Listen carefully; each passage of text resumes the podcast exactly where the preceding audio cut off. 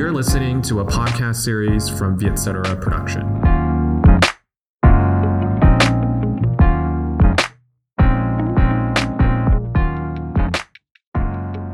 À, xin chào quý vị đại biểu và xin chào toàn bộ sinh viên trường Văn Lang ạ.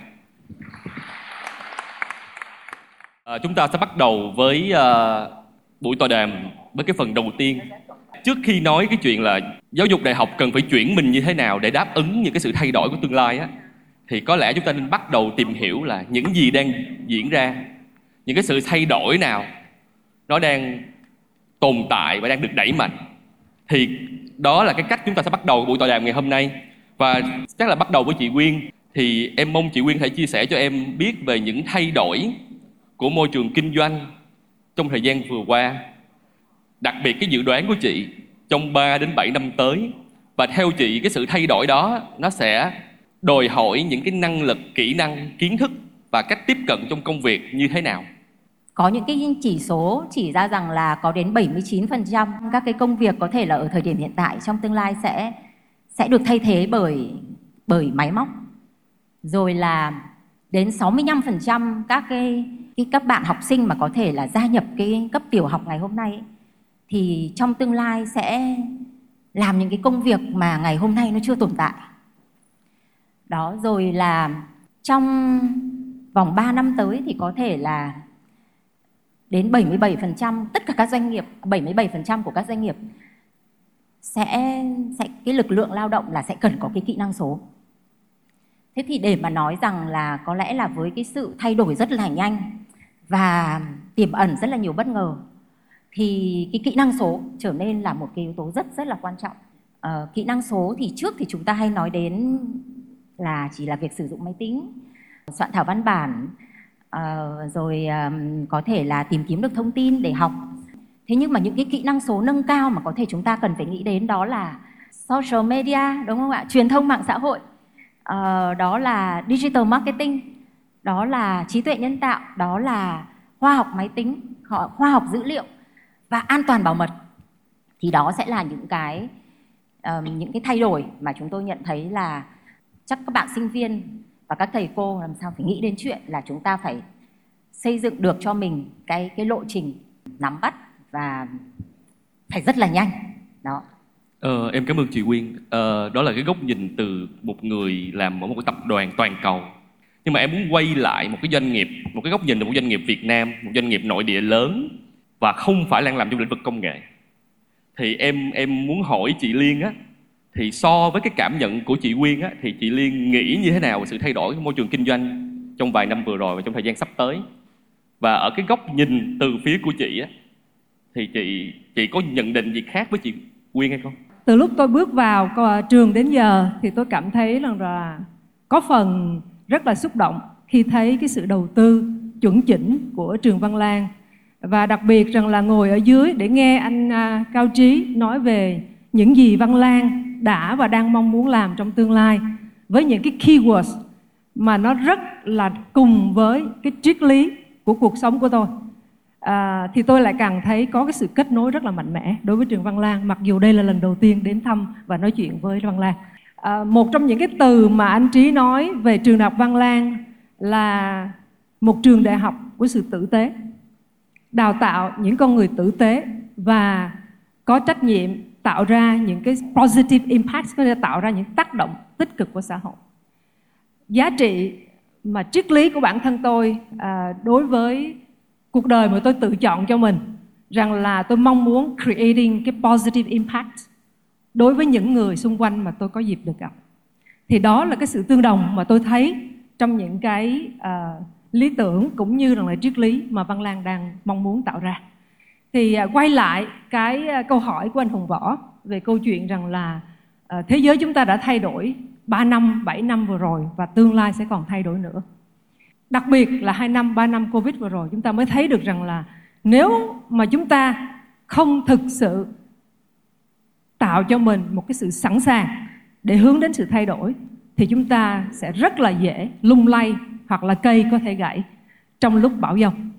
Thì ở những cái con số mà chị Quyên đã chia sẻ rồi là rất là nhiều cái sự thay đổi về digital, về machine learning, về AI, à, những cái điều đó là điều tất yếu khi chúng ta đi đến một cái um, thế giới của chuyển đổi số và công nghệ. Bản thân tôi từ uh, trước đây thì tôi lại làm công ty nước ngoài ở công ty PepsiCo. Uh, và bây giờ thì tôi đang uh, là thành viên hội đồng quản trị của công ty P&J là vàng bạc đá quý phú nhuận. Một công ty như hùng võ nói là một công ty trong nước. À, và đang thực sự chuyển mình à, trong thời gian vừa qua mà cũng không phải là công ty công nghệ. Thì à, thực tế mà nói rằng là cái sự thay đổi tôi phải gọi là chóng mặt. Và vì thế và có những thứ mà hôm nay tôi học hoặc là tôi mới biết là nó mới bắt đầu thôi thì vài tháng sau nó có thể trở thành lỗi thời. À, thì cái sự này nó không phải chỉ là hai ba năm vừa rồi đâu quý vị và các bạn. Mà từ cái thời tôi làm ở phía bên uh, tôi làm marketing head của Century PepsiCo Việt Nam tôi là người nói với các em rằng là, các em ơi, những cuộc họp đó cho chị đi họp với, để chị được học những gì đang xảy ra ở trên thị trường. Vài tháng sau các em bảo là giờ nó obsolete rồi chị. Đó là một cái ví dụ của một cái sự thay đổi mà nó quá nhanh chóng, mà chúng ta không học thì sẽ không bao giờ mình trở thành ready trong cái cuộc sống này. Thì với cái sự thay đổi đó, tại 3 năm vừa rồi tôi chia sẻ rằng là tại P&J chúng tôi luôn luôn có một kế hoạch và đặc biệt những công ty lớn luôn luôn có kế hoạch. Nhưng mà cái kế hoạch đó thay đổi rất nhanh chóng vì cái sự thay đổi của môi trường xã hội. Với covid có những cái kế hoạch chúng ta thay đổi theo tháng theo tuần. À, và đó là cái sự tất yếu. Mà chúng ta không thể nói rằng ok kế hoạch chúng ta như thế rồi chúng ta cứ vậy mà đi. Không thể nào được. Cho nên rằng là sự thay đổi tôi không cần phải nói nhiều à, tất cả chúng ta ở đây đều phải đã hiểu được rằng là cái sự chóng mặt dùng từ chóng mặt cực kỳ nhanh chóng biến đổi. Và có những thứ chúng ta học học nữa. Một thời gian sau lỗi thời absolute chúng ta lại tiếp tục học những cái mới. Và đó là cái mà tôi nghĩ rằng là những cái người nhân sự dù đó là công ty ở Việt Nam hay là Microsoft nước ngoài thì chúng tôi đều mong muốn có một cái sự cởi mở đúng không? Một sự nhìn nhận cởi mở những cái thông tin nó đang đến với chúng ta. Chúng ta học được những gì? Học, cởi mở, học và áp dụng.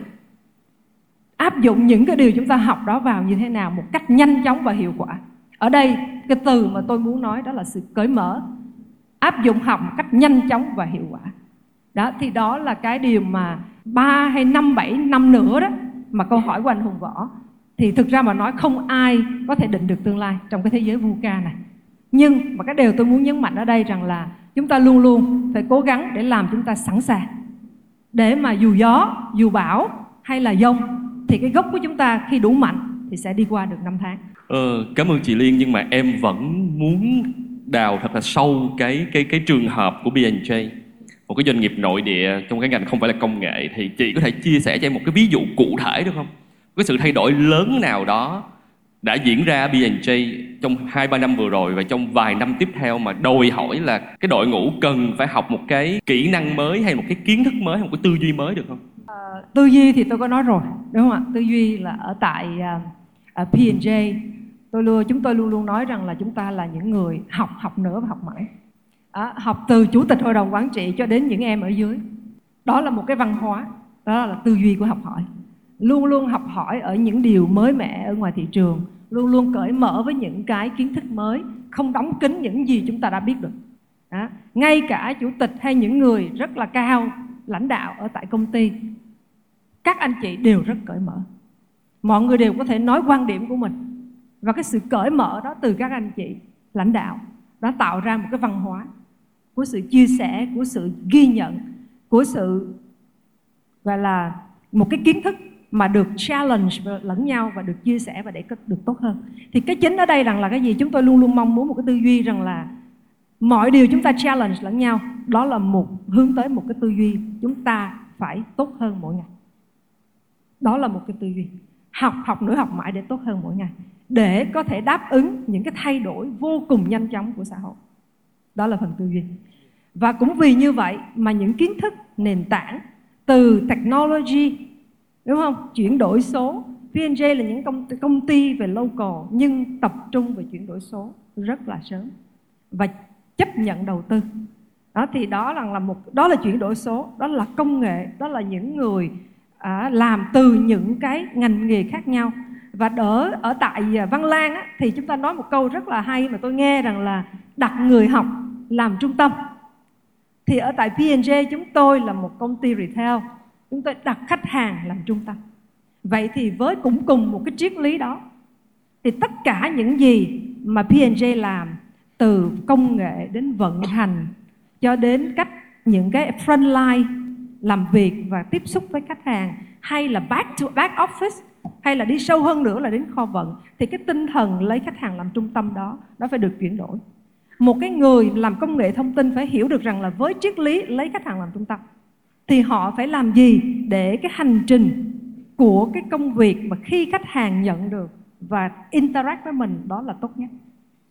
À, với một cái người mà làm cung ứng hay là kế toán họ phải hiểu được rằng là à chúng tôi muốn control.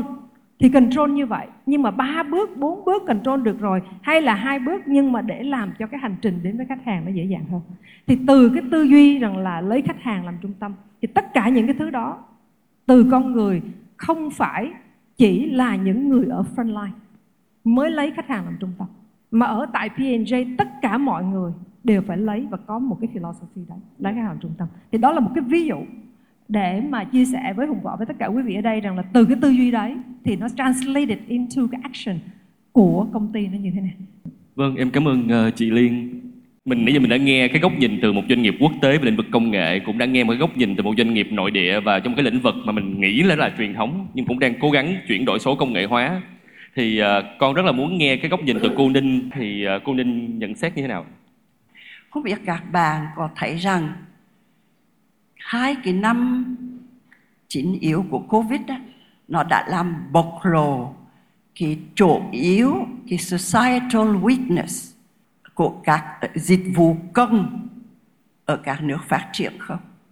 Tôi rất tò mò muốn đọc một cái sự so sánh về qua cái hai năm đó như vậy cái tỷ lệ chết, những người chết so với người nhập viện, tỷ lệ người phải nhập viện vì quá nặng rồi vân vân, như thế nào giữa các nước phát triển rồi ở Việt Nam, từ câu chuyện thành công của ông phi công anh á, cho đến kỳ là là là ờ, bốn uh, tháng khủng khiếp ở thành phố Hồ Chí Minh. Cái, thất cái thất bại mà chúng ta đã phải rút một cái kinh nghiệm may phước là kịp thời. Ý tôi muốn nói là thử mở các báo kể cả các báo trên mạng tôi thấy chúng ta đang phấn khởi nhìn về phía trước. Bỏ qua cái bài học cần phải rút ra. Mấy cái bài học đó tôi nghĩ là cho toàn xã hội cho nên khi chúng ta nói về cái sự chuyển đổi á, thì chuyển đổi của trong xã hội qua cái câu chuyện covid thì như thế nào?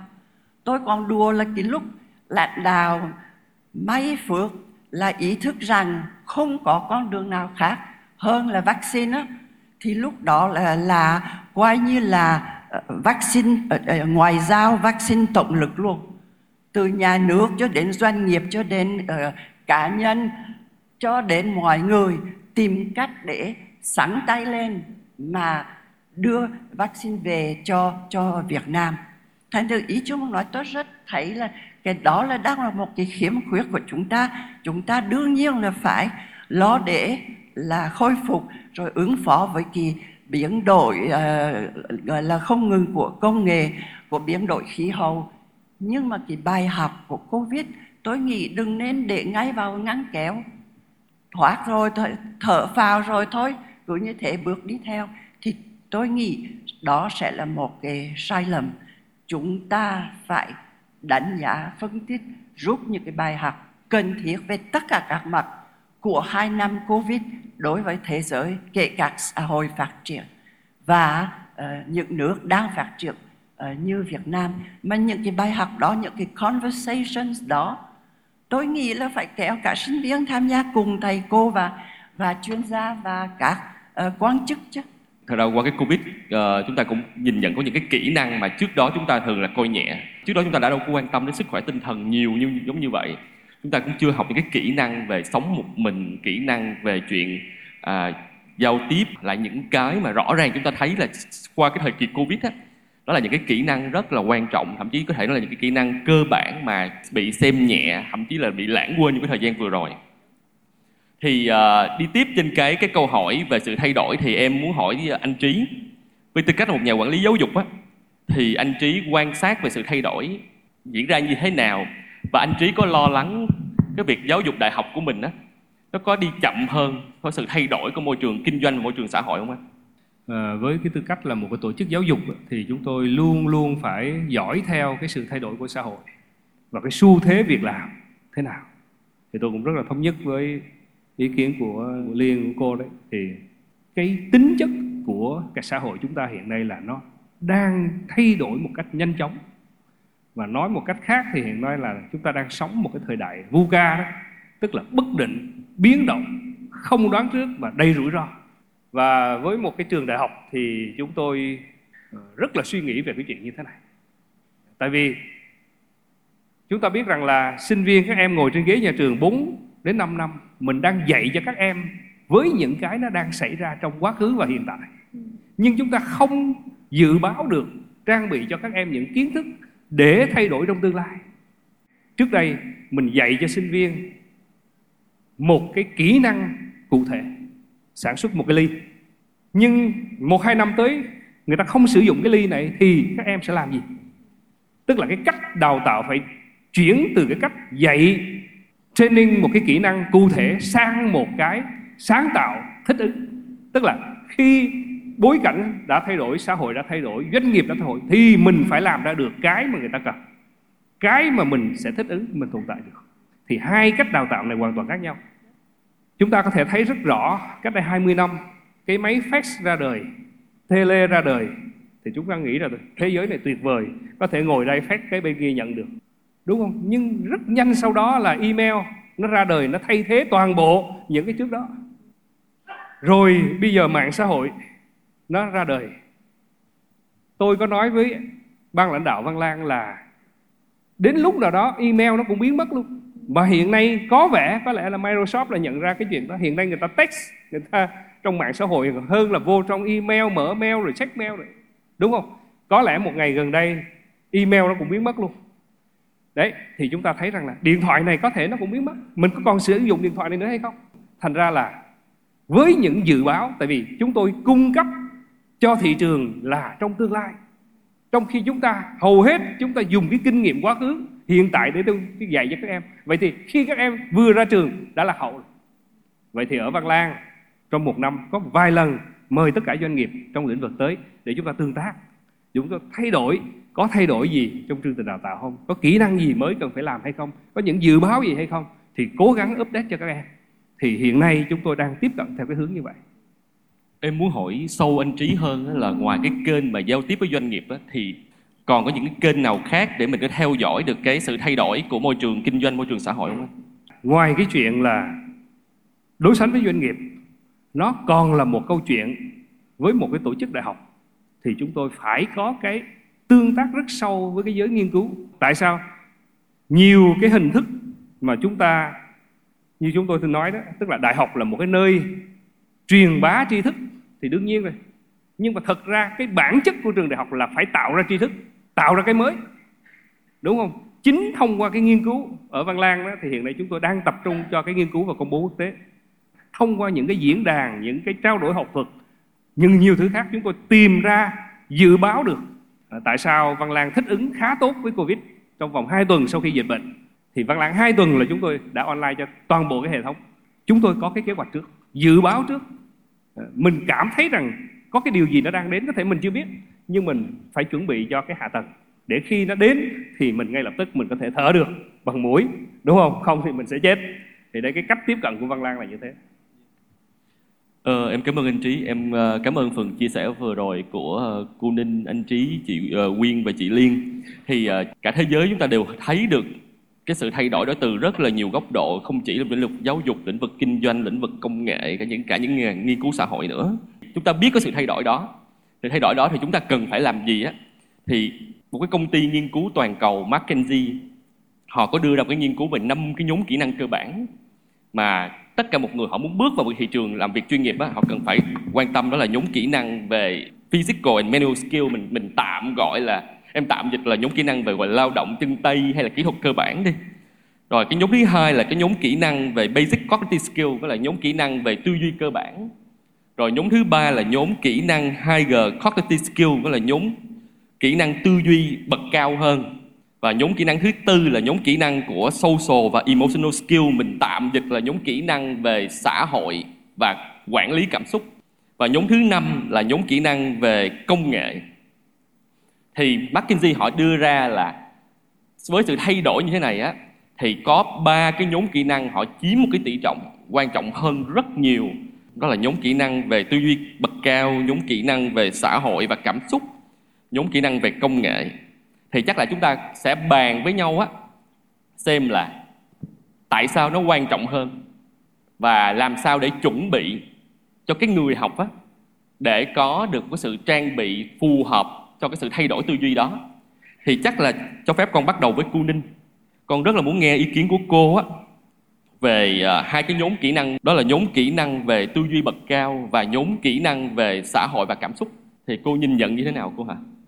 Tôi nghĩ trong uh, cái biển cả của uh, kiến thức toàn cầu á thì chìa khóa không thể làm sao biết là biết nhiều. Một, một bộ não một con người dù có 24 tiếng đến 24 thì không giải quyết được về khối lượng cho nên rõ ràng thế giới kiến thức nó càng mở rộng thì cái mình phải thay, thay đổi và trang bị cho con người và cho sinh viên ấy, là cái tôi gọi là khả năng giải mã. Khả năng giải mã là gì? Là phân biệt được. Cái gì là chính yếu là then chốt cho cái việc mình đang muốn giải quyết mình đang muốn tìm hiểu. Và cái gì là thứ yếu? Trước ôm hết á hạt gạo thì chỉ có chết thôi. Cho nên lúc xưa từ cái thời phổ thông tôi nhớ là như ờ, tôi cạnh tranh với một cô bé ờ, nhất nhì mà cô bé thì giờ dạy lao ra ngoài trường Marie Curie, sân Marie Curie. Cứ cầm cuốn sách mà lo mà học. Còn tôi thì gọi là giải trí với mọi người. Vì như thế là học gạo để làm gì? Nó chả giải quyết gì cả. Vì trong cái biển bao la đó thì mình phải tự trang bị là chọn cái gì? Mà để biết chọn cái gì thì chắc cũng phải định hướng tối thiểu là mình muốn đạt cái gì mình muốn làm cái gì. Thì để lúc đó mới mới đi tìm được xác định được cái loại kiến thức mà mình cần. Bây giờ về cái gọi là higher cognitive skills cái, cái uh, gọi là hiểu biết uh, ở, ở trình độ cao á, thì theo tôi thì như tôi thường nói đây đó tiếng việt mình rất hay có cái chữ hiểu biết. Thì theo tôi á, biết là chưa đủ. Biết cho nhiều mà hiểu ít. Thì thua cái người biết vừa vừa mà hiểu rộng và sâu. Cho nên là làm sao hiểu?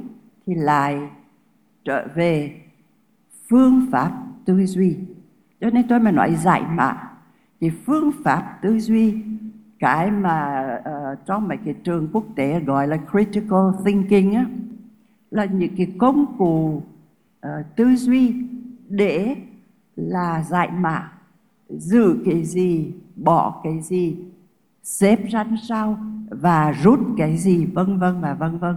Thì riêng cái đó thì tôi cho là uh, trong cái đánh giá của tôi đối với sinh viên Việt Nam đó là một cái một cái vế mà sinh viên Việt Nam cần phải phấn đấu nhiều. Cái thứ hai là về cái uh, kỹ năng xã hội và cảm xúc. Tại sao nó quan trọng? Nhưng mà theo tôi á, phải nhìn nhận cái, cái kỹ năng nó trong cái tổng thể của các cái kỹ năng uh, cần được uh, trang bị cho uh, sinh viên đó không phải là một cái gì nó riêng biệt mà chính là nó giúp cho mình hiểu biết. Tôi trở lại câu chuyện covid. Hiểu những cái gì đã xảy ra trên thế giới về ứng phó về covid đó, thì không thể chỉ nói chuyện là y học rồi vân vân và vân vân đâu. Mà cần phải cần phải như vậy. Hiểu tại sao xã hội này ứng phó kiểu này xã hội kia ứng phó kiểu kia đã từng có những cái bàn nước ngoài của tôi nhìn nhận rằng rõ ràng Covid đã bộc lộ cái khác biệt về mặt là xử lý xã hội societal behavior đó của phương Đông và phương Tây. Phải chăng là như thế chăng? Nghĩa là gì? Trong ứng phó Covid lại có một khía cạnh văn hóa. Chứ không phải chỉ là tổ, tổ chức nhà nước đâu, có cả cái khía cạnh văn hóa. Thế thì như vậy, một sinh viên theo tôi nghĩ là có được trang bị uh, đúng mức, đúng chiều uh, ờ, cái kỹ năng để du nhập cái chiêu kích xã hội vào cái tầm nhìn là là kinh tế hay là khoa học công nghệ uh, của mình hay là thậm chí kinh doanh á, thì tôi cho là rất quan trọng hay là cái chiêu kích cảm xúc uh, khi mà đề cập đến uh, con người quan hệ giữa người và người và quản lý uh, con người quản lý uh, nhân sự chẳng hạn. Uh, Liên xin tiếp lời cô Minh ở cô Ninh ở điểm này. Tức là đương nhiên rằng là với năm cái uh, kỹ năng như vậy thì ba kỹ năng cuối là rất là quan trọng đúng không? Nó cũng nói cái điều mà anh trí đang muốn nói rằng là trước đây chúng tôi dạy cho học trò học sinh sản xuất cái ly bây giờ sẽ dạy cái tư duy dạy những cái kỹ năng khác về à, kỹ thuật cao cũng như rằng là à, cảm xúc. Thì à, cô ninh vừa nói về câu chuyện rằng là à, làm sao để mà sinh viên chúng ta có khả năng nhìn nhận định hướng cái nào là quan trọng cái nào là ưu tiên. Để mà nói rằng là trong một cái thế giới bao la với tất cả những cái thông tin mỗi ngày không biết bao nhiêu thông tin đến với mình thông tin nào mình nhận thông tin nào mình không nhận thông tin nào để mình chọn, mình tiếp ứng vào con người mình và thông tin nào mình chọn để mình không tiếp ứng? Đó cả là một cái kỹ năng. Hiểu mình, hiểu xã hội xung quanh và hiểu những gì chúng ta đang cần. Thì cái này nó cũng nằm, nếu như mình nhìn thì mình thấy nó cũng nằm trong cái framework của trí tuệ cảm xúc, là emotional intelligence. Đúng không? Nếu chúng ta chia ra bốn cái cái framework của bốn cái góc, một là self awareness tức là chúng ta hiểu chúng ta đang làm gì thì từ đó chúng ta có thể có được cái management self management còn các ô thứ ba thì nói về câu chuyện rằng là social awareness, là chúng ta nhận biết được những gì đang xảy ra trên xã hội, ở ngoài xã hội và cộng đồng ngoài kia, thì chúng ta sẽ có khả năng relationship management. Thì đó là bốn cái ô mà nói về câu chuyện rằng là emotional intelligence. Chúng ta phải biết được chúng ta là ai. Chúng ta mong muốn làm gì. Chúng ta giỏi cái gì chúng ta chưa giỏi cái gì chúng ta mong muốn phát triển gì để từ đó cái self management cái sự quản trị bản thân nó sẽ tốt và biết phát triển từ đâu. Từ đó mình có cái khả năng học hỏi gì chọn gì để học tiếp theo. Và cái ô kia đó là ô của bên ngoài. À, mà cái đó là đặc biệt trong cái thế giới VUCA mà chúng ta nhắc rất nhiều. Thì biết được ngoài kia gì đang xảy ra những gì chúng ta cần nhận những gì chúng ta sẽ cần phải học hỏi thì từ đó mới có được cái khả năng để manage những cái relationship với bên ngoài với cái với lãnh đạo cũng như với nhân viên cũng như với à, những người xung quanh. Thì tôi nghĩ rằng là cái phần về emotional cái trí tuệ cảm xúc của hùng vợ đó là một cái điều rất là quan trọng. Và đặc biệt hồi nãy hùng có nói về câu chuyện rằng là trước covid không ai dạy cho mình biết cái khả năng quản lý cảm xúc những cái sức khỏe tinh thần cũng như cái khả năng sống một mình nó như thế nào. Đó thì đối với tôi cái kỹ năng gọi là về emotional nó cực kỳ là quan trọng. Vâng em em cảm ơn uh, chị Liên em cảm ơn cô Linh mình quay qua anh Trí đi. Em muốn hỏi anh Trí đào sâu về cái kỹ năng tư duy bậc cao anh Trí. Hai g có skill á. Đi tiếp cái ý của anh Trí nói là bây giờ trường uh, Văn Lang không phải là chỉ là đào tạo ra làm một cái sản phẩm mà cái tư duy để làm ra cái sản phẩm đó và phát triển cái sản phẩm đó thì em muốn biết á, cụ thể á, là mình mình mình tiếp cận nó như thế nào và mình có cái gì để đo lường cái cái hiệu quả của nó hay không? Để mình biết là sinh viên của mình ra khỏi trường thật sự không chỉ có một cái không phải là một cái vocational training mà mình đang thật sự dạy cho các bạn ấy một cái một cái tư duy để các bạn ấy có thể tiếp cận công việc một cách nó có chiều sâu hơn nó có nền tảng hơn và bạn ấy có cơ hội để tạo ra những giá trị mới tốt hơn. Ờ, các quan điểm của các diễn giả thì tôi ờ, tôi thấy nó cũng rất là đa dạng. Và đúng là nó đang có những cái nhóm như thế. Nhưng mà đối với một cái tổ chức giáo dục đại học đó, thì ờ, chúng tôi quan tâm nhất là cái cái kỹ năng nghề nghiệp. Mà nó có thể ừ, nằm trong cái nhóm kỹ năng là phức tạp tư duy thức phức tạp. Tức là làm gì thì làm các em cũng phải biết làm việc theo cái ngành nghề mình được đào tạo một cách tốt nhất. Mà ở Văn Lang chúng tôi hay nói ờ, ờ, nói vui nhưng mà thật ra là cũng là một cái cách phấn đấu để làm. Tức là thường thì người ta nói là các uh, trường đại học đào tạo ra đó là thầy không ra thầy mà thợ không ra thợ. Thì cái này là cái mà chúng tôi đau đấu làm sao phải thay đổi cái tư duy này? Tức là ở sinh viên Văn Lang thì chúng tôi muốn rằng là làm là phải như thợ giỏi mà nghĩ là phải như triết gia. Nói thì nó có vẻ cao siêu quá nhưng thật sự là vậy. Tức là học là phải rất sâu và phải được thực hành thực tập. Để làm thì như người thợ giỏi được đúng không? Để nó nó nó nó nó, nó giải quyết được cái bài toán là bây giờ có nhiều em sinh viên ra trường đó cái gì cũng biết nhưng mà chỉ có một cái không biết là không biết làm việc đúng không? Thì cái này rõ ràng là gì đó. Lúc này có rất là nhiều thứ phải học và có lẽ đó, cái cách tiếp cận là gì? Thay vì cái gì cũng học, như nãy cô ninh nói, nãy các bạn nói, thì bây giờ phải tìm cách cái gì đừng học, bỏ bớt đi. Có lẽ là một cái cách tiếp cận như thế thì nó sẽ cho mình biết những cái thứ tự ưu tiên. Đấy, thì một cái cách tiếp cận của văn lang như vậy. Còn đương nhiên đo thì hùng võ biết rồi, tức là văn lang mỗi năm thì tham gia những cái kiểm định xếp hạng rất là nhiều cái tổ chức. Ờ, quốc tế trong nước họ đánh giá thì cái đầu tiên là họ sẽ có cái khảo sát về tỷ lệ việc làm sau khi tốt nghiệp.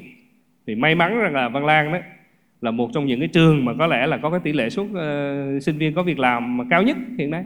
Tức là sau 3 tháng đến 6 tháng thì 96% các bạn có việc làm. Thậm chí có những ngành hot thì năm thứ ba các bạn đã có việc làm cuối năm thứ ba có việc làm rồi đúng không? Thì có lẽ có nhiều cái công cụ để đo nhưng mà cái khảo sát cái tiếp nhận cái dung nạp cái chấp thuận của thị trường lao động của các doanh nghiệp vẫn là cái yếu tố quan trọng nhất. Vâng em cảm ơn anh trí.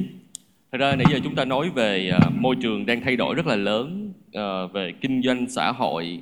Từ cái sự thay đổi của môi trường đó nó dẫn tới là cái tỷ trọng những nhóm kỹ năng quan trọng nó cũng thay đổi. Và cần được nhìn nhận lại khác đi cần nhìn nhận một sự ưu tiên khác đi. Thì em muốn đi tiếp trong cái câu hỏi cuối cùng của cái phần đầu tiên á đó, đó là chắc là bắt đầu với chị Quyên đi. Em muốn hỏi chị Quyên là một cái bức tranh về cái nhu cầu và cái áp lực của chuyện mà reskilling và upskilling ở doanh nghiệp như thế nào. Và điều đó thì nó dẫn nó có nó dẫn dắt đến cái chuyện mà em nghĩ là nó rất là uh, consequent của của của cái việc mà đó đó là phải relearning á tức là phải học lại. Thì em em muốn em muốn nghe cái góc nhìn của chị Quyên là chuyện đó nó đang diễn ra như thế nào ở Microsoft và nó đang diễn ra như thế nào ở những cái doanh nghiệp mà chị cũng có một cái sự tham khảo nhất định không biết là ở đây cũng có những nhiều người mà quan tâm đến ngành công nghệ thông tin ấy thì có biết là Microsoft cũng đã trải qua một cái cuộc chuyển mình transformation một cách rất là mãnh liệt từ khi cái tổng giám đốc à, hiện giờ của Microsoft là ông à, Satya Nadella. Thế thì khi mà Satya lên làm tổng giám đốc của Microsoft ấy, thì lúc đó là Microsoft đang thực sự là cũng có thể nói là ông ấy lên làm tổng giám đốc dưới cái sức ép của cổ đông và Microsoft cần phải thay đổi. Thế thì cái điều mà Satya làm được cho Microsoft ấy, ngoài cái chuyện là um, thay đổi về sản phẩm chuyển thành một à, từ một công ty phần mềm trở thành một công ty cung cấp nền tảng và dịch vụ điện toán đám mây. Theo như tôi nhìn thấy với 15 năm kinh nghiệm ở Microsoft, ông ấy lên là 2014 đến nay là cũng được 9 năm rồi, là ông ấy xây dựng lại cái văn hóa. Và cái văn hóa đó nó là growth mindset, tức là tư duy phát triển với một cái niềm tin là cái tư duy sẽ có khả năng phát triển để mỗi chúng ta sẽ trở thành một cái phiên bản tốt hơn của chính mình mỗi ngày để mà có thể cống hiến nhiều hơn. Cái điều đó nó nó tạo ra một cái văn hóa học ở Microsoft. Và với một cái lịch sử của Microsoft như vậy ở thời điểm đó cái điều mà mỗi nhân viên Microsoft phải học đó là phải bỏ đi những cái cách làm cũ, phải bỏ đi những cái cách tư duy cũ và phải học những cái cách tiếp cận mới. Có thể nói là cho đến tận bây giờ, mỗi nhân viên Microsoft, mỗi đầu tháng sẽ có một danh sách các cái khóa học được thiết kế cho từng vị trí. Tất nhiên là kỹ thuật thì sẽ khác, các vị trí quản lý sẽ khác, nhân viên kinh doanh, nhân viên chăm sóc khách hàng sẽ khác và các bạn sẽ phải dành thời gian để học và trong Microsoft cho đến tận bây giờ, mỗi tháng chúng tôi sẽ có một ngày dành ra và ban lãnh đạo là phải cam kết là không được họp để cho nhân viên dành thời gian để học. Và chúng tôi tổ chức những cái buổi để mà để mà có thể chia sẻ kinh nghiệm, học hỏi lẫn nhau, chia sẻ về thành công và thất bại. Và không phải chỉ ở trong Microsoft Việt Nam, với các nước khác, trong khu vực, thậm chí là có thể có những cái diễn đàn toàn cầu thế thì có thể nói rằng là thế giới chắc chắn là sẽ còn liên tục thay đổi. Và các bạn sinh viên cần hiểu rằng là mình sẽ luôn luôn học. Em muốn hỏi chị Quyên sâu hơn một chút á, là cái tỷ lệ trong cái chuyện learning á chị chị Quyên ở Microsoft nó là cái phần mà reskilling nó nhiều hơn hay là upskilling nó nhiều hơn? Và có có sự thay đổi nào trong thời gian vừa rồi không?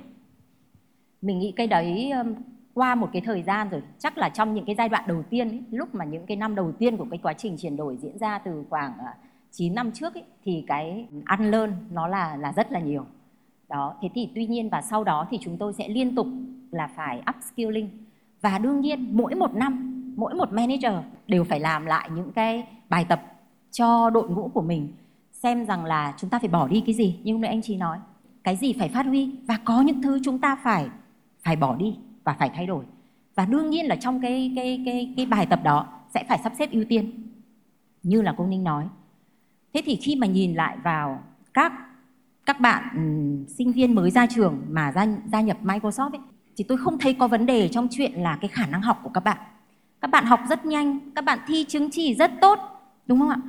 Thế tuy nhiên nếu như mà nói về có một cái phần mà mà cái gọi là cái ghép trong, để mà đáp ứng vào cái yêu cầu trong công việc ấy, nó sẽ là cái kỹ năng giải quyết vấn đề. Và cái kỹ năng giải quyết vấn đề này thì chắc là cũng kết nối lại với những cái chia sẻ của cô Ninh hay anh Trí. Tức là mình biết và mình hiểu, nhưng mà mình phải có được phương án giải quyết. Đúng không ạ? Và em rất thích cái ý của cô Ninh là bây giờ cái bài toán covid đấy, làm, mình sẽ phải nhìn lại, đúng không ạ? Và làm sao kéo cả các bạn sinh viên vào để nhìn nhận. Thì đấy nó là cái kỹ năng giải quyết vấn đề. Và cái kỹ năng giải quyết vấn đề đấy, nó là tư duy, nó là kỹ năng mềm, và nó phải hướng tới kết quả. Đúng không ạ? Và đâu đấy có lẽ là trong môi trường học ấy, mình đào tạo rất nhiều những cái kỹ năng. Tuy nhiên có lẽ là nên chăng là sẽ thêm nhiều những cái bài tập để giải quyết những cái bài toán cụ thể từ bé đến lớn. Và hướng tới giải quyết những cái bài toán của xã hội đúng không ạ? Không cần phải đúng chúng ta cứ tập tư duy đi đã.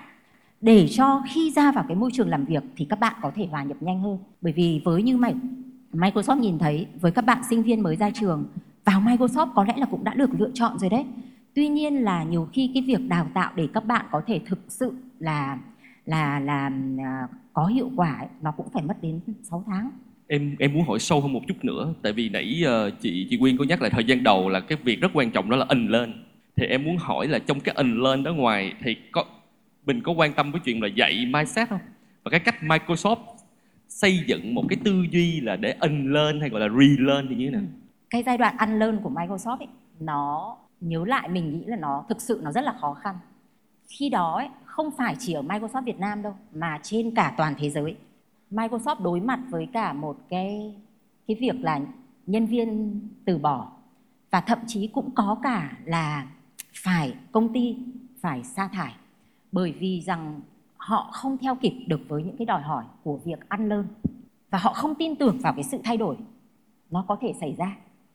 Nên tôi nghĩ cái cái việc ờ, ăn lơn đấy trong giai đoạn đó của Microsoft thì Microsoft có rất nhiều những cái khóa đào tạo nó không phải chỉ là kỹ năng, nó không phải chỉ là về kỹ thuật.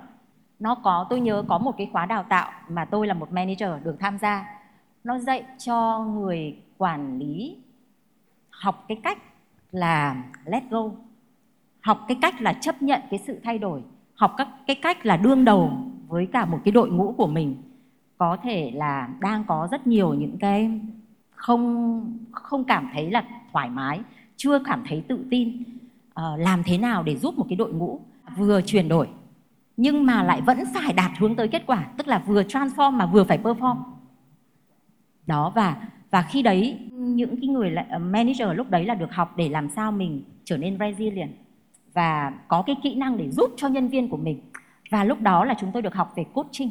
Đó bởi bởi vì cái coaching nó sẽ là cần thiết để giúp các nhân viên trải qua cái quay giai đoạn thay đổi đó. Và tôi nghĩ là tập đoàn lớn như Microsoft ấy, thì họ có những cái công cụ họ có quy trình và họ có thể làm mọi thứ rất là bài bản. Thế tuy nhiên tôi thấy là với mỗi cá nhân chúng ta cần phải có một cái kế hoạch cho riêng mình.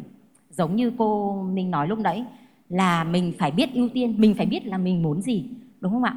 Cái đó cũng là cái mà tôi thấy rằng là nhiều khi với các bạn sinh viên Việt Nam nhiều khi mình thiếu cái tính chủ động mình hay cứ cứ đi theo số đông hoặc là mình đợi theo những cái chương trình của công ty. Mình phải biết là thế mạnh của mình ở đâu. Mình phải biết là mình muốn đạt tới cái gì. Mình muốn làm những vị trí gì. Và vị trí gì thì sẽ phù hợp với những cái năng lực của mình. Đúng không ạ? Và sau đó chúng ta phải phải có trách nhiệm với cả cái cái cái gọi là cái kế hoạch phát triển, cái development plan của bản thân. Bởi vì ai có thể giúp chúng ta tốt hơn là chúng ta. Đúng không ạ?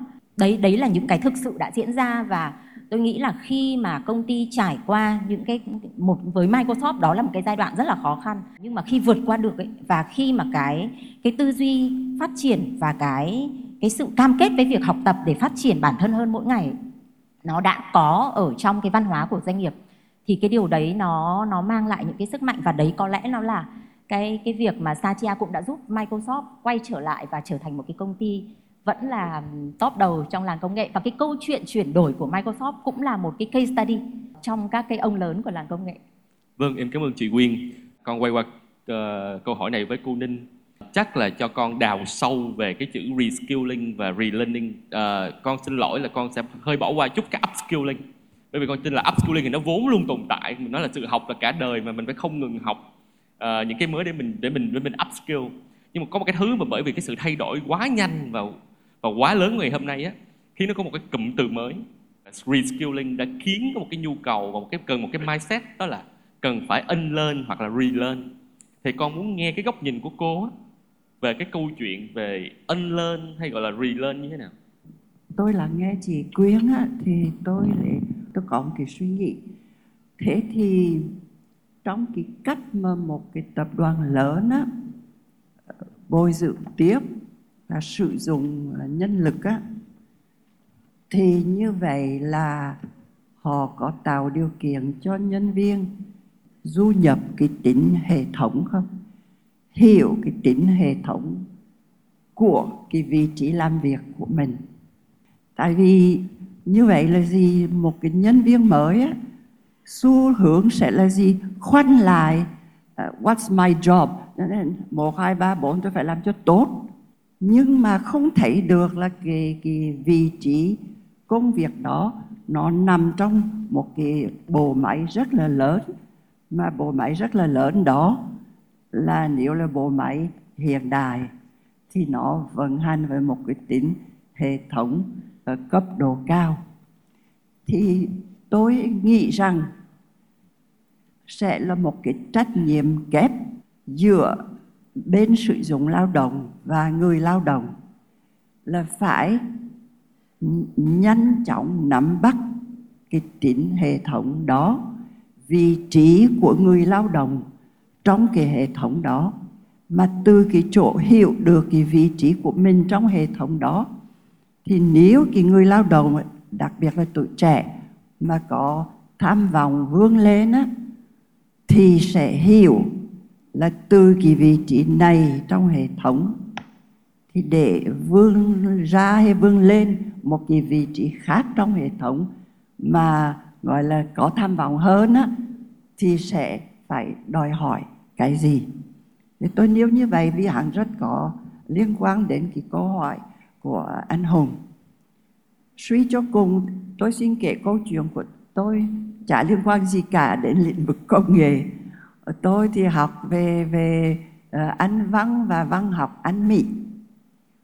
Rồi về thì dạy đại học bình thường. Rồi một ngày là tự nhiên cửa ngõ mở ra mời chuyển ngành cái quyết định đó là đã thay đổi sự nghiệp và cuộc đời uh, của tôi. Nhưng mà bây giờ mấy chục năm sau nhìn lại thì tại sao tôi có thành công trong cái nghiệp đối ngoại ngoại giao. Và bây giờ là ngoại giao nhân dân không còn là ngoại giao uh, chính thức mà ngoại giao nhân dân. Thì tôi nghiệm là Đại học Sorbonne và cả Cambridge thời đó chỉ mở cửa của cái thế giới văn học cho tôi chứ chả có gì liên quan đến ngoại giao cả. Nhưng mà cái gì đã tạo điều kiện để tôi có thể thích nghi rất nhanh với cái nghề mới? Thì đó là tại vì phần nào đó nó liên quan đến, đến cái social emotional skills.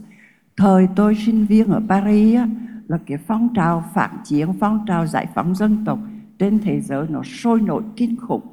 Mà tôi thì lại tham gia trong phong trào đó tiếp thu được những cái cảm xúc những cái suy nghĩ những suy tư của sinh viên tất cả các quốc gia đang có mặt ở ở Paris ờ, thập niên 60 nói cách khác, tôi nghiệm lại, chắc cái cái đầu óc mà gọi là rộng mở với cái tầm nhìn và cách phân tích và hiểu biết quốc tế nó có từ thời đó mà không phải là tôi được đào tạo, nhưng mà chính vì tôi hấp thu được.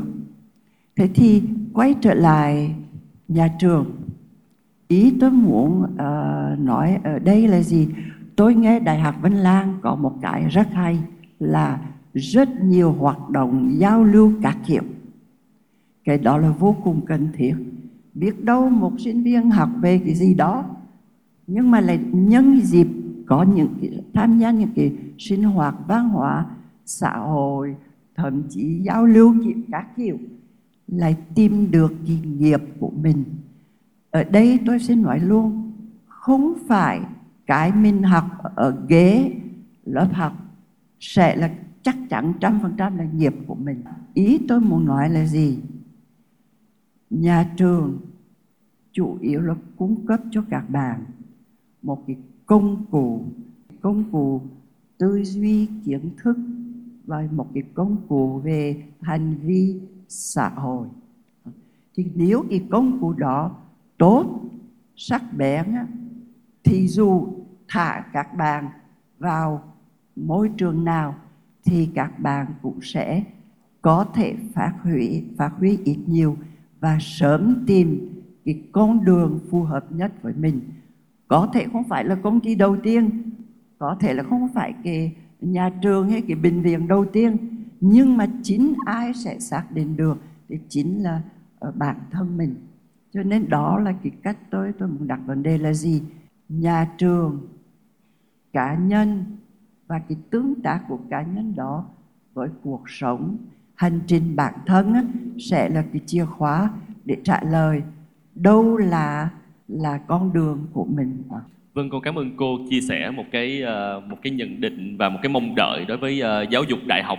Thì con uh, nhân tiện quay qua đây, quay qua anh Trí. Em cũng muốn nghe ý kiến của anh Trí về cái uh, cái mong đợi của cô uh, cô Ninh về cái chuyện là giáo dục đại học phải provide, phải cung cấp một cái công cụ, một cái phương pháp tư duy. Và ở Văn Lang mình đang làm điều đó ra sao? Tôi hay nói với lại cái tập thể của Văn Lang và các em và cái đội ngũ quản lý đó tại sao cái iPhone đó, đúng không? từ cái iPhone 1 đến iPhone 14 hiện nay thì cái hình thức nó không thay đổi nhiều lắm nhưng mà nó thay đổi bên trong là cái phần mềm. Đó chính là cái tư duy của cái iPhone. Và chúng ta cũng thế. Chúng ta nếu không thay đổi được cái tư duy đó, thì làm tất cả cái gì nó cũng khó cả. Nhưng mà nói là thay đổi tư duy không đơn giản. Như hồi nãy quyên có nói đó. Tức là tư duy thì nó có role mindset và fit mindset. Nhưng mà thường người Việt Nam mình đó, là cái cách văn hóa rồi cái cách đào tạo thường là người ta theo cái là fixed mindset rất khó thay đổi. Cái văn hóa phương Tây thì nó làm cho người ta từ nhỏ hoặc cái văn hóa là role mindset. Vậy thì để thay đổi cái cái tư duy đó của sinh viên cũng như cựu giảng viên và đội ngũ quản lý đó, thì mình phải có cái bộ năng lực hay có thể nói là cái bộ kỹ năng. Rồi phải xây dựng cái bộ công cụ có công cụ rồi mới thay đổi được cái kỹ năng rồi mới thay đổi cái năng lực rồi mới thay đổi cái tư duy được. Đấy thì những cái này là cái liên tục phải làm. Nó bằng nhiều hoạt động có thể bằng đào tạo có thể bằng workshop có thể là bằng trong công việc thực tế và bằng cả những cái việc trả giá thì mới thay đổi cái này được. Cái vận hành mỗi ngày mỗi giờ đúng không? Cái tương tác cái thay đổi và cái bối cảnh nó làm mới làm cho người ta thay đổi cái tư duy. Cái này là cái cực khó đó chị. Mà nói cái gì nó không dễ hết nhưng mà thay đổi cái tư duy của một con người đó, thì rất là khó. À, cái này là à, tôi cũng cũng cũng xin nói thêm ấy, tức là tại sao cái hệ thống văn lang đào tạo đại học mà rồi chúng tôi phải quay trở lại đào tạo K-12 lớp 1 đến lớp 12 thậm chí là mẫu giáo. Tại vì nếu chúng ta không đào tạo sớm từ những cái cấp ở dưới thì khi các em có 4 năm ở đại học 5 năm ở đại học mà các em đạt được đào tạo được set up một cái tư duy theo cái kiểu fit mindset thì khi vào đại học không thay đổi các em được nhiều. Đó là góc nhìn từ một cái hệ thống giáo dục. Chúng tôi thấy rõ chuyện đó. Và có những cái kỹ năng có những cái công cụ có những cái như tôi nói đó, là phải quay trở lại những cái cấp học từ phổ thông. Bây giờ tôi nói có những cái chuyện rất đơn giản. Uh, tin học cơ bản. Dạy đại học thì chết rồi. Trong khi cái đó có thể dạy được ở cấp phổ thông. Kỹ năng tiếng anh cũng giỏi học phổ thông luôn. Tại sao phải mang lên đại học? Ờ, em ờ, rất là đồng tình với ờ, cái quan điểm của anh Trí là thật ra là nên, nên cái sự gọi là xây dựng một cái tư duy đúng á uh, thật ra nó càng sớm càng tốt. Nhưng bây giờ em em hỏi thay mặt cho sinh viên đại học Văn Lang đi. Các bạn cũng không thể quay lại uh, 12 năm phổ thông. Thì nếu như vậy thì cái cái sự chuẩn bị về mặt tư duy cho các bạn sinh viên Văn Lang ở cái năm nhất năm hai của trường mình như thế nào? Chúng tôi có thành lập một số cái trung tâm trong đó có cái trung tâm là hỗ trợ đào tạo năng lực cho sinh viên.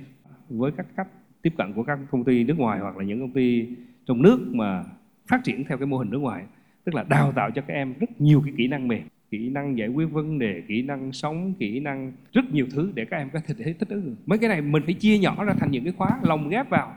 Ở Văn Lang một năm nó có khoảng hơn 700 cái sự kiện, trong đó có văn hóa, xã hội, vui chơi Ờ, thi rất nhiều thứ thì thông qua những cái hoạt động đó để mình training cho các em những cái kỹ năng mà các em còn thiếu. Đáng lẽ các em đã được trang bị thì bây giờ mình phải thông qua những cái hoạt động này để mình bổ sung vào.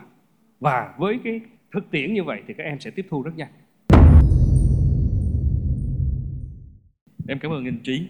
À, chúng ta vừa mới đi qua một cái phần à, thảo luận cơ bản về cái sự thay đổi của môi trường kinh doanh môi trường xã hội từ đó cần cái sự quan tâm khác đi về những cái kỹ năng về năng lực và đặc biệt là mình có quan tâm đến một cái từ gọi là unlearn hoặc là relearn. Thì à, em muốn đi tiếp qua phần thứ hai cái phần chúng ta sẽ chúng ta sẽ cùng thử trao đổi với nhau xem là vậy sinh viên Việt Nam của chúng ta đang sẵn sàng như thế nào cho cái sự thay đổi đó. Thì chắc là để em bắt đầu uh, với cái câu hỏi đầu tiên của phần thứ hai á là theo một cái nghiên cứu của UNESCO thì họ nghiên cứu ra là thật ra họ chỉ đưa ra 2025 thôi. Tại vì đúng đúng như là cái từ mà chúng ta nói là bây giờ thế giới nó thay đổi quá nhanh, không ai dám ra một cái dự đoán 10 năm 20 năm. Bây giờ dự đoán, họ chỉ dám dự đoán trong vòng 5 năm thôi. Thì ở 2025 á, thì UNESCO họ đưa ra một cái nhận định là nó có 8 cái năng lực quan trọng để cho một cái người lao động họ có thể thích nghi và họ họ có thể bắt kịp trong cái dòng chảy công việc. Cái tám cái cái năng lực đó là cái năng lực về phân tích và tổng hợp, cái năng lực về sáng tạo, cái năng lực về hợp tác, cái năng lực về tự định hướng, cái năng lực về thích nghi, cái năng lực làm chủ cảm xúc, cái năng lực giao tiếp hiệu quả và thấu cảm. Và cái cuối cùng là cái năng lực gọi là cơ bản hay là sinh tồn về cái chuyện làm chủ công nghệ số. Em muốn đặt câu hỏi là theo nhận định của các khách mời ở đây là sinh viên Việt Nam chúng ta đang ở đâu trên 8 cái năng lực quan trọng này. Và chắc là cho con xin phép bắt đầu với cô Ninh. Con muốn hỏi cô là cô nhìn nhận như thế nào về khả năng của các bạn trong 8 cái nhóm năng lực này? À, tôi bắt đầu bằng cái uh, hai cái mà tôi cho là là sinh viên Việt Nam có vẻ có lẽ là yếu hơn. Đó là cái phân tích và tổng hợp và thứ hai là cái từ định hướng. À, mà hai cái đó thì hằng lề gắn với nhau. Thì như tôi có nói là biết là để hiểu mà hiểu được thì lúc bây giờ mà phân tích và tổng hợp là phải giải mã. Giải mã thì mới chẩn đoán mà chẩn đoán được thì mới từ định hướng. Riêng cái này thì tôi nghĩ là nếu so sinh viên Việt Nam với sinh viên à, quốc tế và đặc biệt sinh viên các nước phát triển á, thì do cái quá trình từ từ mẫu giáo trở lên à, nó nó khác thành thử à, tôi nghĩ sinh viên Việt Nam còn phải được tạo điều kiện nhiều hơn nữa và bồi dưỡng à, đúng mức hơn nữa ở các trường từ mẫu giáo trở lên. Còn theo tôi có lẽ hứa hẹn nhiều hơn á, thì đó là cái sáng tạo. Trên thực tế dù có thể học ở những trường khác nhau mà ờ, chúng có thể được đánh giá khác nhau nhưng mà không phải là lúc ra trường ờ, không có thanh niên Việt Nam là ờ, thành công. Tối hôm qua tôi mới thử xem lại Nguyễn Hà Đông của Flappy Bird thì cậu ta cũng chỉ học ờ, trường Đại học Bách khoa Hà Nội thôi chứ cũng phải trường quốc tế nào cả. Cho nên ý tôi muốn nói là Ờ, gọi là bung ra để sáng ờ, sáng tạo bước đầu. Tôi thần trọng tôi này để sáng tạo bước đầu. Vì sáng tạo thì cả, cũng là một hành trình. Nhưng mà để sáng tạo bước đầu thì tôi nghĩ thanh niên sinh viên Việt Nam không phải là không có cái tiềm năng và khả năng đó. Và cái thứ ba mà tôi thấy cũng ờ, ờ, mà sinh viên Việt Nam cũng là khá thì là cái khả năng cơ bản về làm chủ ờ, công nghệ tôi nghĩ nếu với điều kiện tối thiểu thì sinh viên Việt Nam cũng có thể sánh với sinh viên các nước khác. Ờ, chắc là để cho mọi người rõ thêm thông tin đó, thật ra là cô Ninh có cho thang điểm. À, A, B, C, D, E thì A là mức cao nhất, E là mức thấp nhất. Thì cô cho hai cái kỹ năng là phân tích tổng hai cái năng lực phân tích tổng hợp và năng lực tự định hướng ở một ở mức D và cái nhóm năng lực về hợp tác và khả năng giao tiếp hiệu quả và thấu cảm ở mức C còn những mục còn lại là mức B thì thật ra con có thể cảm nhận được như vậy là cô có hoang mang về cách giới trẻ Việt Nam bước vào tương lai đúng không cô? Bởi một thế giới thay đổi nhanh như vậy, có rất nhiều sự hỗn loạn như vậy, nhưng mà cái khả năng phân tích tổng hợp và tự định hướng thì cô đang nhìn nhận rất thấp chính đó là cái bài toán đặt ra uh, trước cộng các trường đại học.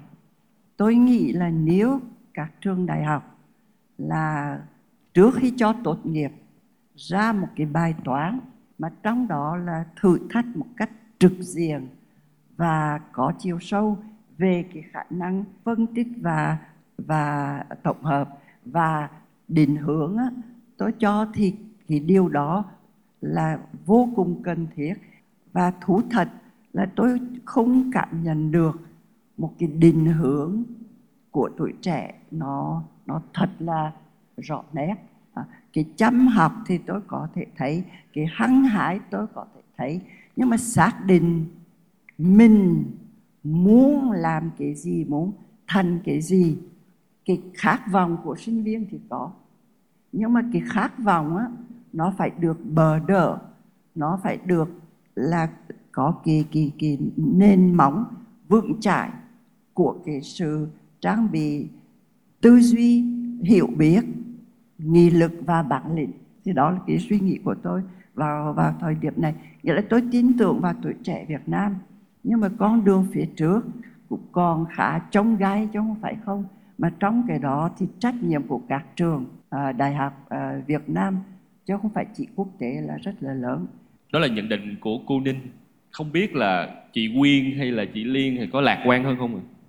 mình thì mình thấy thế này nhé mình thấy các bạn sinh viên bây giờ ra trường chắc chắn là cái trình độ, cái kỹ năng là hơn cái lứa bọn mình nhiều lắm lắm lắm bởi vì ờ, ngày xưa thì còn thiếu định hướng hơn bây giờ nhiều lắm cô ạ và cũng không biết mình ở đâu cũng không biết nhiều về à, cái nhu cầu của các cái công doanh nghiệp lúc đấy. Internet nó cũng chưa phổ biến đến như bây giờ. Đấy bây giờ thông tin thì nó ở trên đầu ngón tay thôi. Và uh, miễn là các bạn muốn. Cái quan trọng như cô ninh nói đấy là mình phải muốn. Và mình phải lập cái kế hoạch cho riêng mình. Và đừng có đợi ai giúp mình đúng không ạ? Và phải có trách nhiệm về cái kế hoạch của mình thì mình vẫn rất là có niềm tin và mình nghĩ rằng là ừ, với cái trải nghiệm của mình khi làm việc với cả các bạn trẻ uh, kể cả các bạn uh, Việt Nam có rất nhiều các bạn Việt Nam mà gia nhập làm việc với Microsoft ở khu vực thì đấy nó là có thể nó là cái số lượng thì nó chưa có nhiều. Thế nhưng nếu như chúng ta cam kết thì là chúng ta làm được. Thế nhưng mà lại cũng vẫn rất phải đồng tình với cả cô khi mà cô ninh nói về những cái cái cái chỗ yếu thì thật ra những cái này nó cũng giống như lúc trước mình chia sẻ là có lẽ cái điểm yếu nhất ý, nó là cái tư duy để giải quyết vấn đề. Và làm sao mà cái tính mình phải nhìn được một cái vấn đề một cách tổng thể đúng không ạ? Và lên kế hoạch một cách tổng thể. Ờ, và mình phải tập luyện để rồi là mình có cái kỹ năng. Bởi vì như vào một tập đoàn như Microsoft hay là mình nói Microsoft Việt Nam đi thì cái kỹ năng giải quyết vấn đề, cái quy mô, cái tầm ảnh hưởng của cái vấn đề mà các bạn giải quyết được ấy, nó quyết định cái vị trí của các bạn, nó quyết định cái mức lương của các bạn ở trong doanh nghiệp. Ví dụ như là một nhân viên bình thường ở Microsoft Việt Nam, có thể các bạn ấy sẽ chỉ nhìn có những cái mục tiêu hàng tháng hoặc là đến một năm.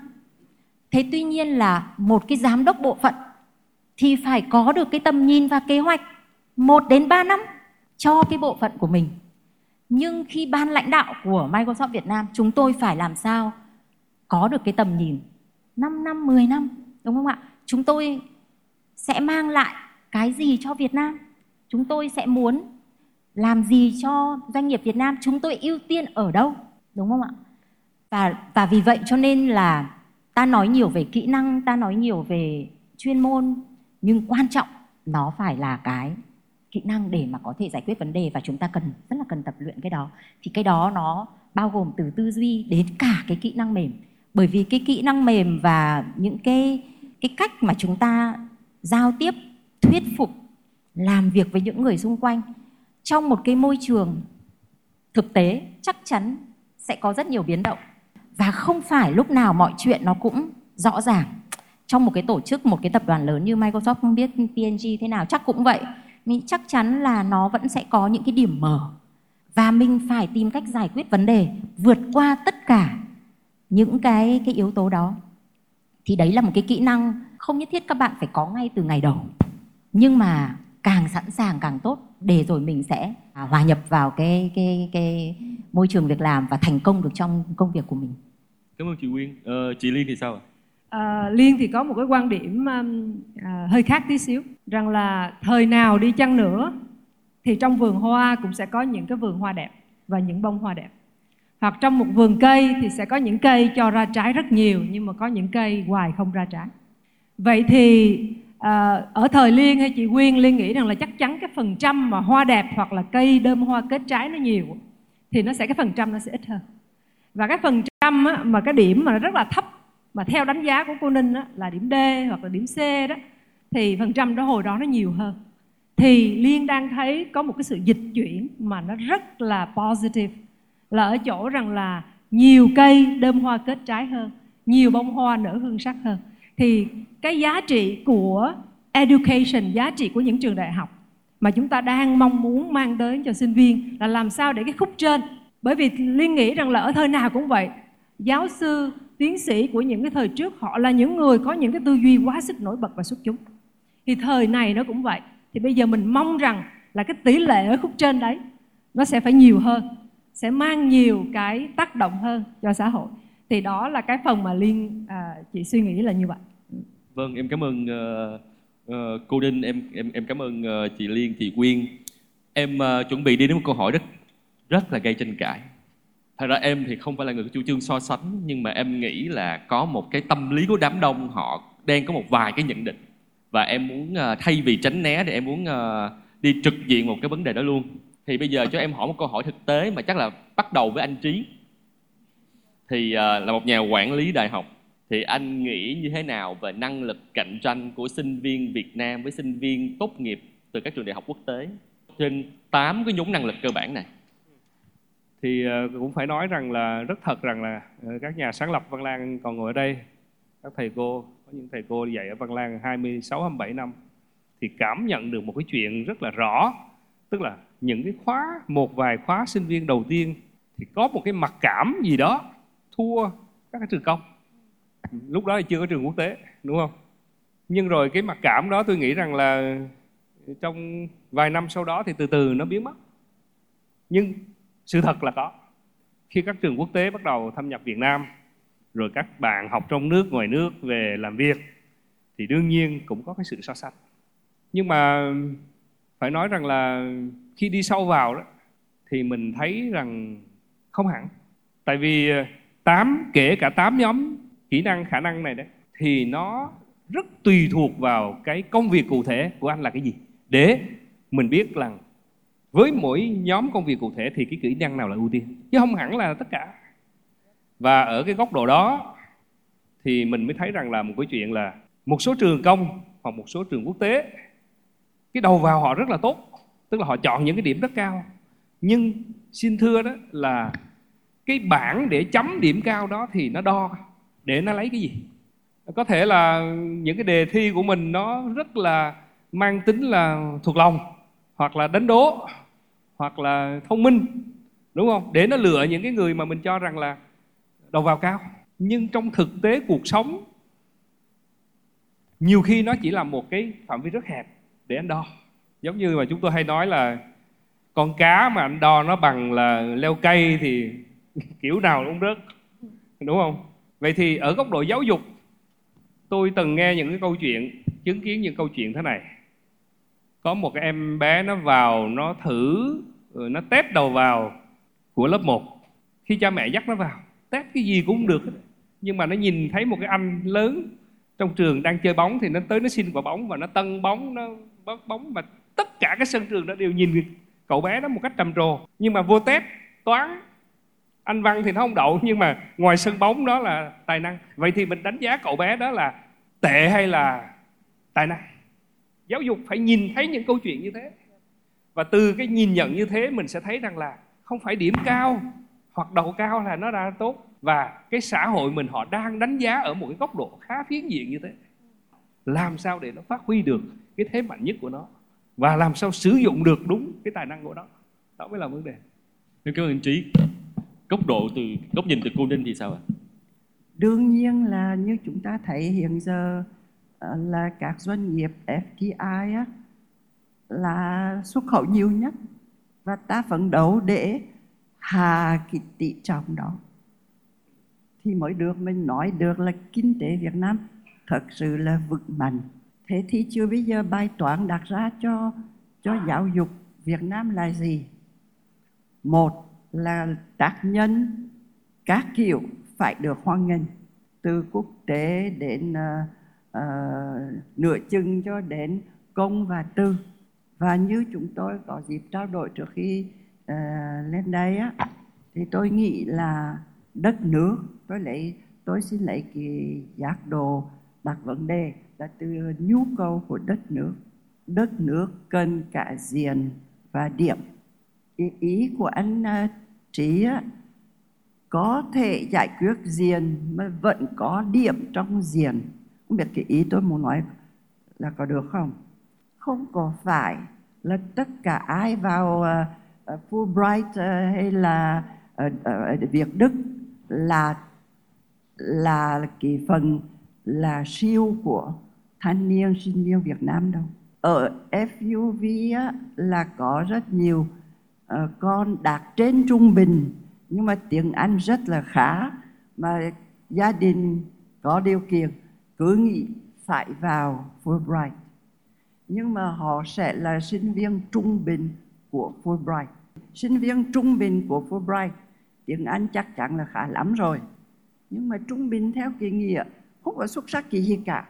Động lực không có, tham vọng vươn lên không rõ. Chắc gì bằng là thủ khoa của Văn Lang. Cho nên đặt bài toán như vậy, cái cái đội ngũ hàng đầu của cái phần diện á, của các trường công cũng như tư mà không phải là quốc tế á, thì thử đặt bài toán cạnh tranh với nhau đi ý tôi nói phải tư duy như thế mới được con người ra khỏi nhà trường sẽ thích nghi mọi môi trường lao động được và sẽ là một người công dân Việt Nam mà rất comfortable, rất là dễ chịu sống ở bất cứ môi trường nào mới được. Chứ còn nếu chúng ta đào tạo một cái dạng elite, tầng lớp gọi là tinh hoa mà chỉ giao lưu được với tinh hoa thì đâu có làm nên đất nước Việt Nam của thế kỷ 21 được. Thành thử kết luận của tôi là gì? Chúng ta cần những đại học quốc tế, chúng ta có chỗ và rất cần các trường Việt Nam công và tư và tư thì như vậy phải được bình đẳng với trường công về mặt cái điều kiện để là thực hiện cái cái uh, nhiệm vụ cái chức năng uh, của mình. Là em uh, chắc là ở đây em nghĩ là có cái cơ hội để anh trí giải thích rõ hơn cái cái thông điệp của Văn Lang thì cái chuyện là sau này là một chuẩn duy nhất đó là chuẩn quốc tế. Thì tại sao đại học Văn Lang lại chọn cái định hướng này? Và trong cái hành trình chuẩn quốc tế đó thì cái bản sắc văn hóa nó sẽ nằm ở đâu trong câu chuyện giáo dục của đại học Văn Lang vì em uh, lúc khi em nghe cái phần chia sẻ của anh Trí về cái hệ thống nhận diện thương hiệu mới anh Trí.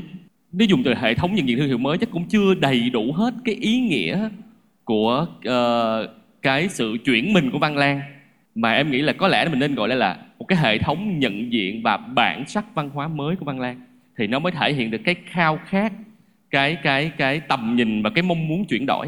Thì em em rất là muốn mời anh Trí uh, mình kết lại cái buổi tọa đàm ở đây với câu hỏi về chính bản thân trường.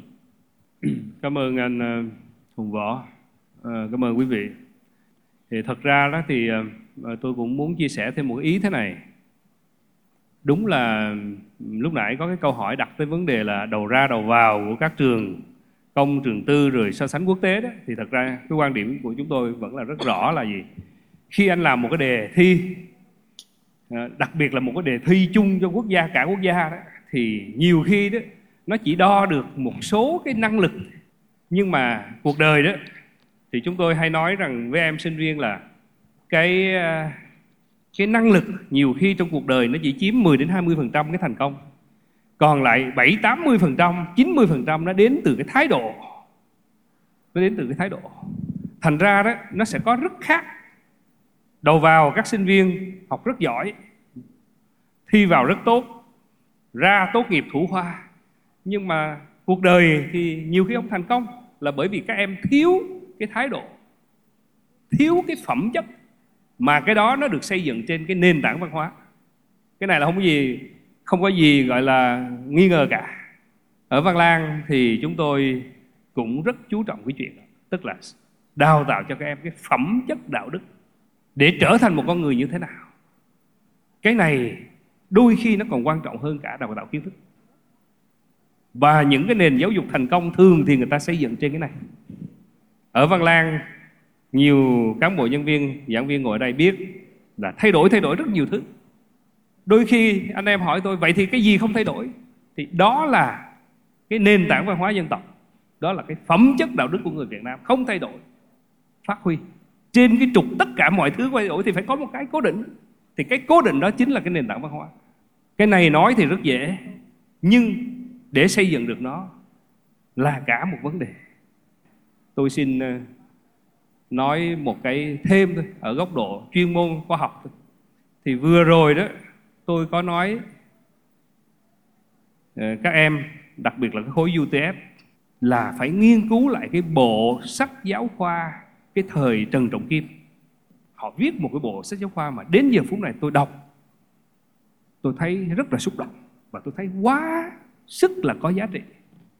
Người ta dạy cho trẻ em ứng xử với người lớn, ứng xử với từng cái đám ma ngoài đường, với tất cả người ta dạy hết, để thấy rằng là cái chuyện, đấy, cái người ở, nhiều khi mình ở ở đây thì mình, mỗi ngày mình nói mình sống trong cái văn hóa mình không để ý, nhưng mà những cái góc nhìn như giáo sư Tuấn ở nước ngoài thì họ thấy cái chuyện này rất rõ.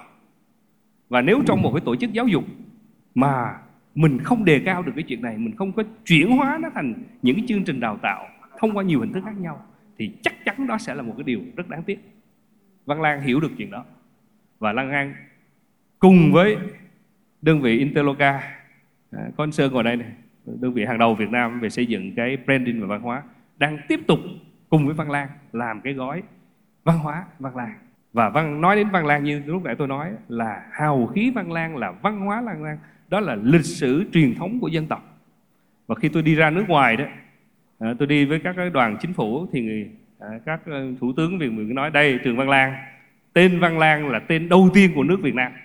Thì mình thấy cái trách nhiệm của mình nó gắn với cái từ đó chứ không đơn giản chỉ là một cái tên. Đấy nói như thế để rằng thấy rằng là đó là một cái sứ mạng à, nó cần rất nhiều cái thế hệ này qua thế hệ khác để làm được cái việc đó và cái ý thứ hai là tại sao chúng tôi đưa ra cái, gọi cái câu là chuẩn quốc tế?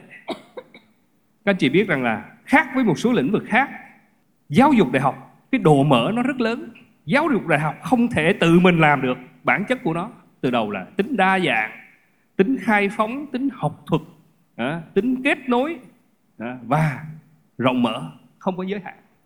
Cái mô hình, các anh chị biết là các cái mô hình mà trường đại học, địa phương đại học thường là không phát triển bởi vì nó không kết nối được với thế giới nhưng mà thế giới hiện nay thì các anh chị biết rồi, cái từ mà quốc tế thì ở Việt Nam mình lạm dụng khá nhiều, cái yêu quốc tế cả. Thì Văn Lan muốn đưa ra một cái khái niệm, trong quá trình mình hội nhập thì cái gì là chuẩn của quốc tế? Thì mình muốn nhấn mạnh chuyện đó chuẩn quốc tế và phải đi vào những hệ thống xếp hạng, đánh giá xếp hạng kiểm định của quốc tế để họ công nhận mình. Cái này, nhiều người nói rằng là tại sao chạy theo thành tích? Không phải. Mà thế giới hiện nay phải có ai đó kiểm định, đánh giá mình mình là ai, mình thuộc top nào. Và từ đó mình mới có điều kiện để mình làm việc với họ. Và họ mới biết tên mình. Và khi đó, đại học văn lang, đại học việt nam mới có tên trên bản đồ thế giới. Và từ đó, mình hòa nhập sâu với họ, mình phát triển.